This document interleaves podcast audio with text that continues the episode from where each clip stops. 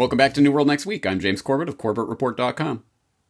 And I'm James Evan Pilato of MediaMonarchy.com. We think that stablecoins and CBDCs will coexist in the future. We've got that story plus Afghani Kush investments. But first, Davos Agenda 2022 brings together world leaders to address the state of the world. And we'll just take it from the evil horses' mouths. The Davos Agenda, Davos Agenda, virtual event, it's a virtual event now, offers the first global platform of 2022 for world leaders to come together to share their visions for the year ahead. We already did that weeks ago here in New World Next Week. The week long virtual event taking place are already underway at the World Economic Forum website and, of course, social media channels. January 17th through the 21st. So they're already about halfway through as we are taping this and it will feature heads of state and government, CEOs, and other leaders. They will discuss critical challenges facing the world today and present their ideas on how to address them. James, I think I've already seen some of the thumbnails for the videos that just show, of course, Klaus Schwab sitting by himself like like the worst boss you're ever trying to interview for. And he's just in by himself in this stark room. We can put those pictures up again. It, it, it it's it's perfectly sort of on brand with with Klaus Schwab. Mm-hmm. The event will also mark the launch of several forum initiatives including efforts to accelerate the race to net zero emissions ensure the economic opportunity of nature positive solutions. I haven't heard that. That's good. Nature positive. Create cyber resilience, strengthen global value chains, build economies in fragile markets through humanitarian investing, bridge the vaccine manufacturing gap, and use data solutions to prepare for the next pandemic.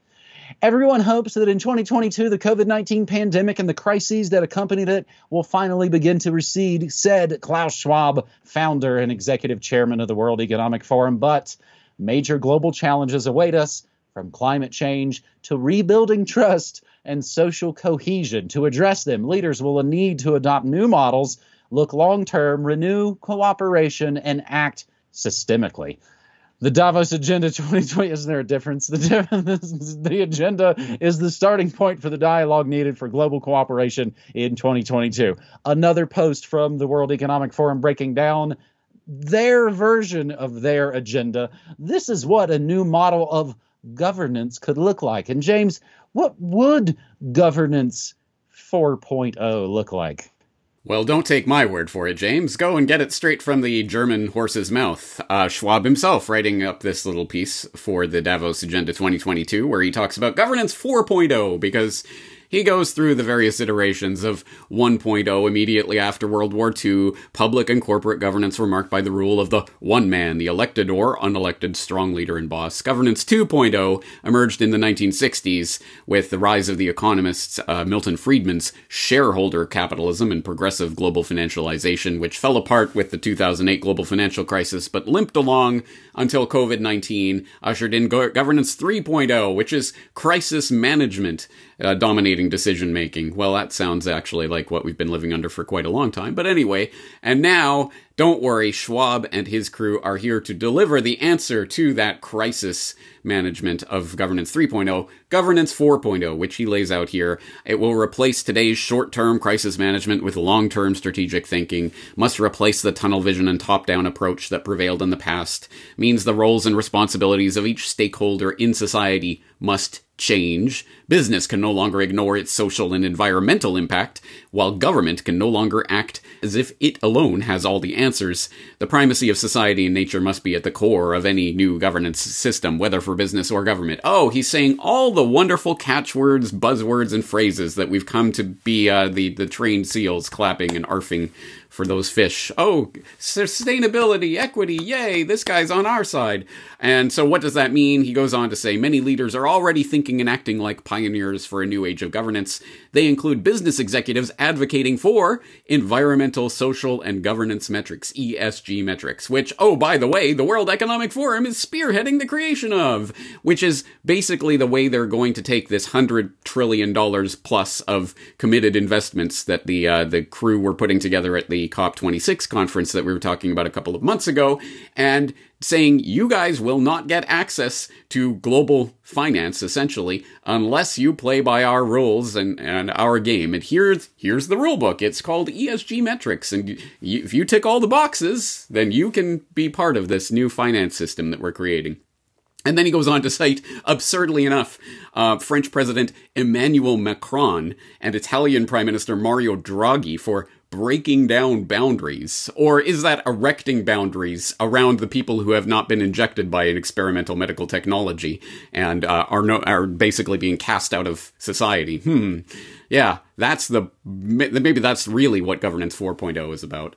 So, anyway, I suggest people read through that, take a look at this, um, but take it for what it's worth and take it for, for who it's coming from.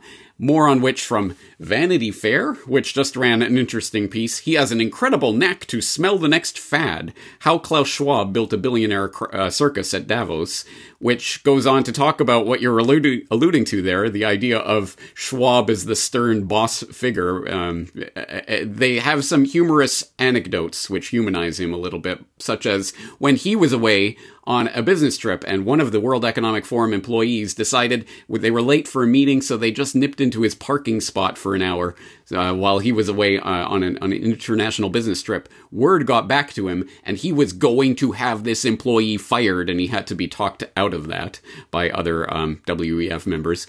And uh, there's another anecdote about him visiting South Africa at one point and giving a speech in front of Mandela, and it was apparently Klaus Schwab's I have a dream speech, which apparently caused everyone in the crowd to cringe. I have a dream about a crisis.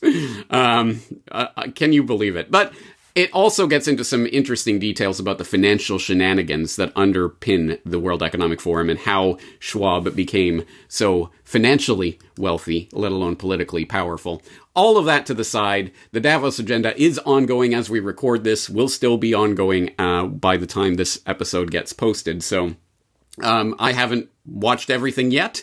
But you can watch, for example, President Xi, Xi Jinping and his message to the Davos agenda and blah, blah, blah, cooperation, da, da, da, win win, all the kind of nonsense, garbage, mealy mouth platitudes that mean nothing that you would expect from another Xi Jinping speech. You can watch um, Israeli Prime Minister uh, Naftali Bennett um, talking to Davos Forum. Do not invest in octopus of terror Iran. surprise, surprise. That's what he wants to, that's his message for the world. Um, Japanese Prime Minister Kishida is talking about pushing for a green digital transformation. And I'll throw in an article tr- describing what he was talking about if you don't want to watch the actual speech itself. And I don't blame you for that. But um, the funny thing is, actually being and living in Japan, I know that this is total hot air and I know everyone thinks Japan is such a digitally forward, oh, a cutting edge technology nation. You have no idea what business here is actually like, where every every document, even if it's an electronic document, has to be printed out and then and then filled out by hand and stamped with an old-fashioned stamp and then faxed to your business partner in another country in triplicate and all of this. It's it's a positively medieval system over here, and that's not going to change whatever rhetoric they throw at it.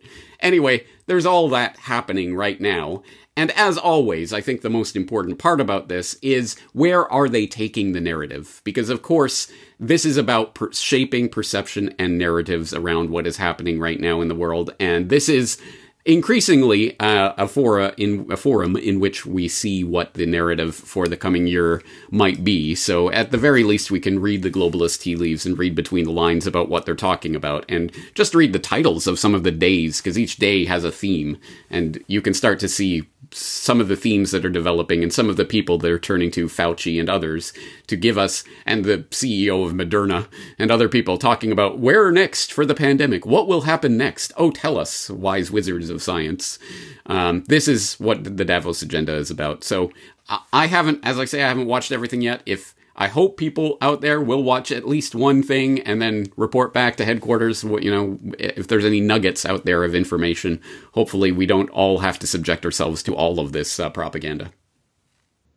You mentioned the the hundred trillions. The, you won't get any of this unless you kind of play along. A lot of that now it's just it strikes me as sounding like disaster capitalism or the shock doctrine, the sort of things that now World Economic Forum cronies like Naomi Klein used to write best selling books about. Uh, what a rich tapestry. You mean they have daily themes? You mean stuff like cyberspace war and food world order? Stuff like that? Essentially, we yeah. continue our ongoing coverage of the Bitcoin PSYOP as we continue this episode 472 of New World next week. Our second story Visa launches platform to test out central bank digital currencies. CBDCs. In September 2020, American payments giant MasterCard released a platform that allowed central banks to test how proposed central bank digital currencies, CBDCs, would work in real life. Now, the other big credit card company here from the States, US based payments titan Visa, joins the bandwagon and will soon be providing a virtual testing environment that can simulate issuance, distribution, and exchange of CBDCs. If it proves something, it's that interest in central bank digital currencies have definitely accelerated. In fact, in the past few years, a growing number of central banks have been exploring new financial technologies and how they might enhance the stability, resiliency, and efficiency of financial systems. So, in the face of an increasing number of governments considering central bank digital currencies, with some like Nigeria already at the implementation stage, it's not surprising that Visa and MasterCard are positioning themselves for the future of digital payments. They did it a decade ago, they're just announcing it to you now. Bloomberg reported that the card Bloomberg isn't it funny how Bloomberg is just always just they're on point with knowing exactly what's going on with the world financial institutions, and they're just a scrappy news agency. Bloomberg reported that the card payment provider is collaborating with ConsenSys Incorporated, a blockchain software company, to begin piloting the program this spring. It was decided after Visa's discussions with approximately 30 central banks regarding goals related to government backed digital currencies. ConsenSys, which is being led by Ethereum co founder Joseph Lubin, has worked with several central banks to test CBDCs, including the Hong Kong Monetary Authority, the Reserve Bank of Australia, and the Bank of Thailand. To Visa, in the words of its head crypto guy, Cuy Sheffield, we think that stablecoins and CBDCs will coexist in the future, and there'll be a number of different approaches to creating products based on that. To top it off, Visa's also been working with more than 60 crypto platforms to issue cards linked to these digital currencies like USD Coin, the stable coin issued by a consortium that includes Circle Internet Financial Incorporated. Stablecoin I believe, James, are cryptocurrencies backed up by the same garbage fiat that we're ostensibly trying to get away from. We'll include links to Joseph Lubin, entrepreneur, but for more on the real world implementation, another interesting article from Cointelegraph from E Naira to E Hryvnia. Caribbean fintech develops CBDCs around the world, and they point out Barbados Paradise Island in the West Indies, known for its azure beaches, tidal waves, shipwrecks, homegrown Barbadian hospitality, and more recently, an influx of remote workers. What about Rihanna? Now, of course, one can add crypto innovations to that list as well. Bit B I T T, a Barbadian fintech firm developing blockchain tech, has successfully created the e Naira central bank digital currency for the aforementioned Nigeria and is on the path to creating an electronic Hryvnia, which is the Ukrainian currency. Man, you have you have no idea how many cryptocurrencies there are now on just regular American boob tube. As we've talked about, when when the world's biggest supervillains and their media mouthpieces are hyping your thing in between China's NBA games, it it might be played out, James. I don't know about you, but I'm thinking about putting it all in dog money. What do you think? you're, you know, you're right. I have no idea because obviously I don't watch American television or American commercials. But I, I'm wondering, just off the top of my head, I wonder I wonder which cryptos and which crypto practices and which exchanges they're promoting on television with the billionaires and the politicians and the e-celebs. Is it is it Pirate Chain and Monero and Epic? Are they are they telling you about non KYC ways of trading and cold storage and hardware wallets and proper practices, or are they just hyping Coinbase and D- Dogecoin to the moon, guys? Yay! And and always leave all of your uh, crypto on a KYC exchange and never Private keys? What's that? So, of course, as you alluded to at the beginning of this segment, as relevant as the Bitcoin PSYOP was four years ago when I produced that podcast, it is even more relevant now. And here we go again, because here we got Visa working on this CBDC thing with ConsenSys, a blockchain software company. It's all the same. It's all crypto, blockchain, CBDC. And here you go, guys. Here it is. And I think a window, an insight into that comes from that Cointelegraph article that you, you mentioned there about um, the implementation of the e Naira, the digital CBDC that's now apparently operative in Nigeria. And for a taste of this, you can start to drill down on some of the details where they actually ask in this article, they ask the person who was in charge, the CEO of this company that designed the eNaira, would you please describe the technology behind the eNaira digital currency that you created? And he responds, it's really a stable coin minted by the Central Bank of Nigeria. Unlike any of the tri- typical cryptocurrencies or even a stablecoin, this is a digital version of the fiat currency within Nigeria, so this is government money. It can be transacted by a user who has downloaded a wallet through the various app stores and at participating merchants. The ecosystem that we've worked with the CBN, the Central Bank of Nigeria, to deploy our technology allows the central bank to have minting and all the rights around minting.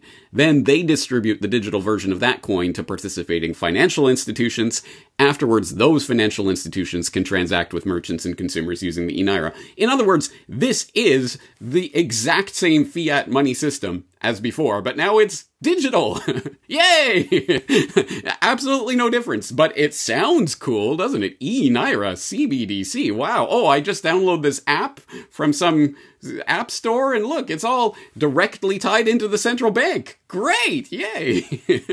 Total nonsense. Um, but this is the vision of the future. Of course, this is really what governance 4.0 is about, is the governance of every single individual on the planet and every transaction that you have in your life. That is the model for the real governance 4.0 system they're trying to bring about. And just more examples of that coming off the news wires um, just from the past week. China wants its digital currency to reach greater use, talking about the implementation of the ECNY, which is the Chinese uh, CBDC, which they've been trialing since 2014, and they're now rolling out a little bit more. They're potentially going to make some sort of big rollout during the Beijing Olympics. We'll see.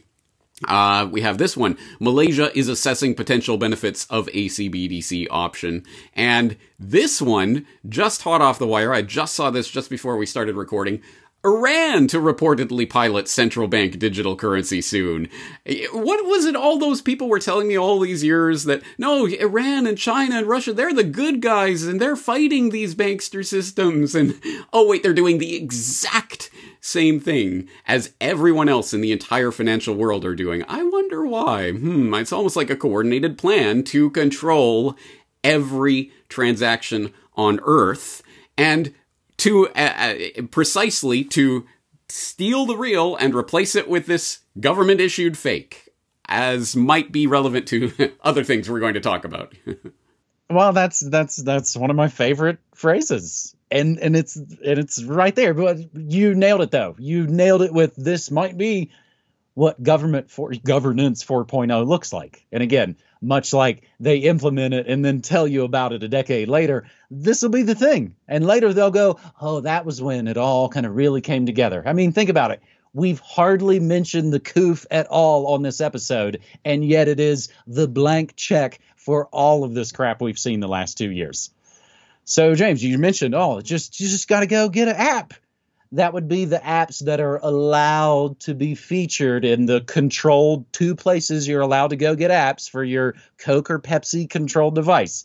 And uh, yeah, so thanks. I, they steal the real and sell you the fake, even when it's kind of fake in the first place, they they still do it. It's actually James. It's pretty amazing on just a, a on a bizarro world level. And yes, it's a lot of the cringy Matt Damon commercials on TV about just using slogans about be brave because it's super brave to get into crypto now, a decade after the train left the station. I will include links to the referenced Remy rap known as Dogecoin rap. I've been a Remy fan for a long, long time, long before he hooked up with Reason, but that's that's one of my favorite songs right now. The other thing, James, that I wanted to mention and it's all it's it's mostly on it's mostly on basketball. So NBA, American basketball. If there's another sport that has more game stoppage and whistleblowing time to go to another advertisement, I, I don't I don't know what it is. There's so much opportunity for just a bunch of bullcrap in basketball. It's pretty unwatchable. But the thing I've noticed about the NBA basketball teams here in the States, they're all sort of extra sponsored and it'll all be on the same spot on their uniforms because they changed the rules about, you know, extra advertising on the uniforms. They're all sponsored by these great new money apps Honey, Chime, and a ton more. Yeah, you might not have even heard of Honey or Chime. You know why? Because they're not marketed at you. They look to me like a new version of those predatory check cashing advance places with the neon lights targeting urban areas and folks who might not be financially savvy. Oh, but now they have names literally like Empower. Speaking of empowerment, our final story uh, not exactly the hundreds of trillions of dollars of investment, but but not bad.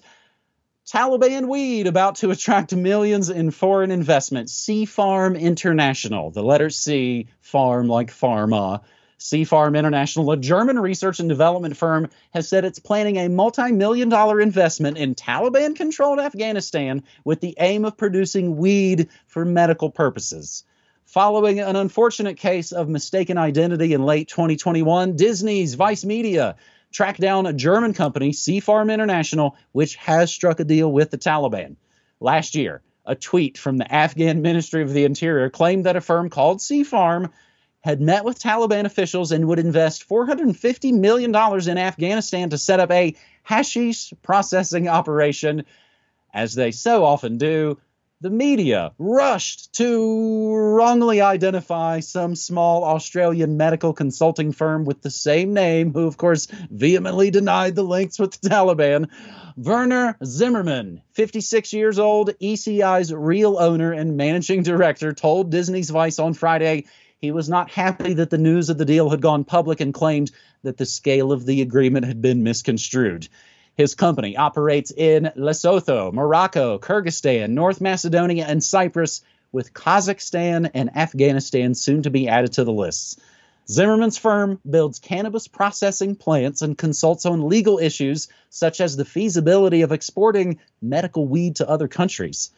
The Afghan project is due to follow the building of basically a half a like half a million euros plant in Kazakhstan. They plan to produce medical cannabis in Afghanistan for both local and international markets.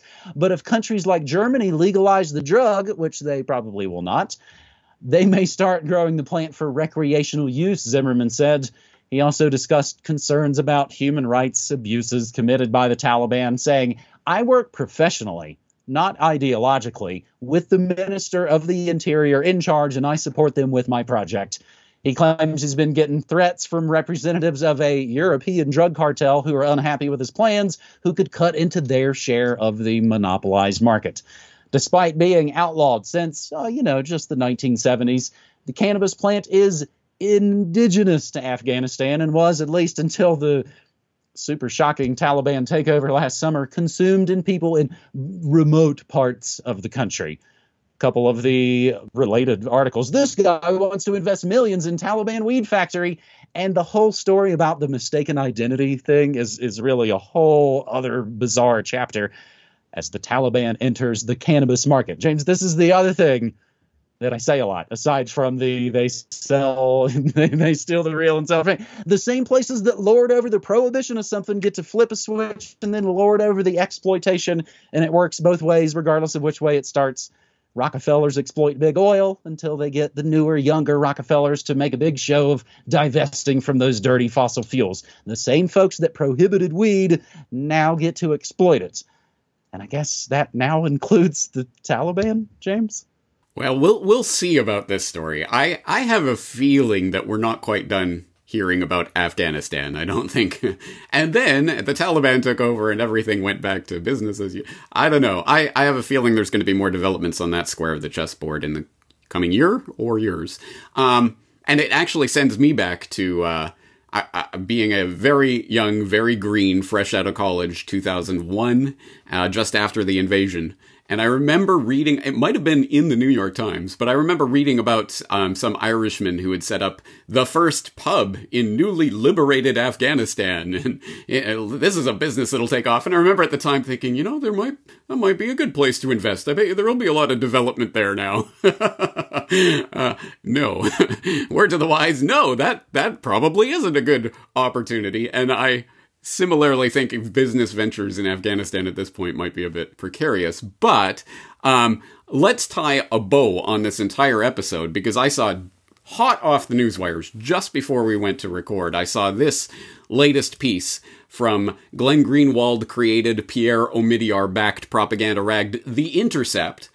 Starving Afghans use crypto to sidestep US sanctions, failing banks, and the Taliban, talking about NGOs looking to provide emergency aid to Afghanistan despite failing banks and US sanctions are turning to cryptocurrency. So, yay! But wait, you know, James is always mentioning this Bitcoin psyop thing, and not all cryptos are the same, and sometimes they hide some details, you know, in the devil might be in the details. Let's just see. Let's see if they mention what crypto are they talking about and in what way and how are they using this? So there's this NGO called Code to Inspire, which is apparently helping young women learn how to uh, computer program. Okay, mm-hmm, and they go through and oh, but the disruptions and State Department sanctions and banking problems and all this. So Code to Inspire pay its recipients in drum roll please BUSD a so called stable coin whose value is tied to the US dollar, and then the women convert it to Afghanis, the local currency, at money exchanges. BUSD. BU. I wonder what that is. Oh, Binance USD. Well, that's a that's something I've heard about before. Let's look that up. What is Binance USD? Binance USD is a stablecoin pegged to the US dollar and has been approved by the New York State Department of Financial Services. yeah, sticking it to the man, getting around the banks by complying as hard as possible and making sure you are wedded into their controlled system. Yeah, that's the crypto solution, right? Bitcoin PSYOP once again. So, anyway, this is what we're dealing with St- taking the real, giving you the fake, and making you pay for it, and then enslaving you to it. This is this is the vision of the future of governance 4.0. Sorry to be a bit of a downer at the end of the episode here.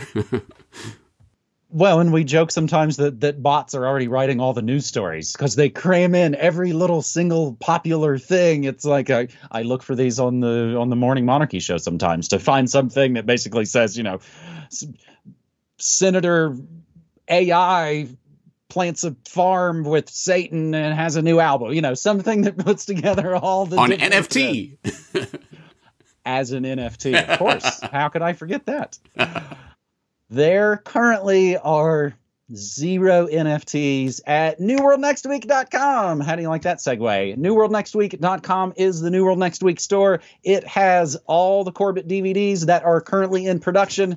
Again, there should be a new one that is literally being manufactured as we speak. Very excited to put up that fourth DVD on the site. Uh, you you might notice I'm I'm not wearing a Corbett Report shirt as we pretty much quickly sold out of the first little limited batch, but the second bigger batch is already on the way. That has been shipped to us. It should be here at any time. And of course, the PO box.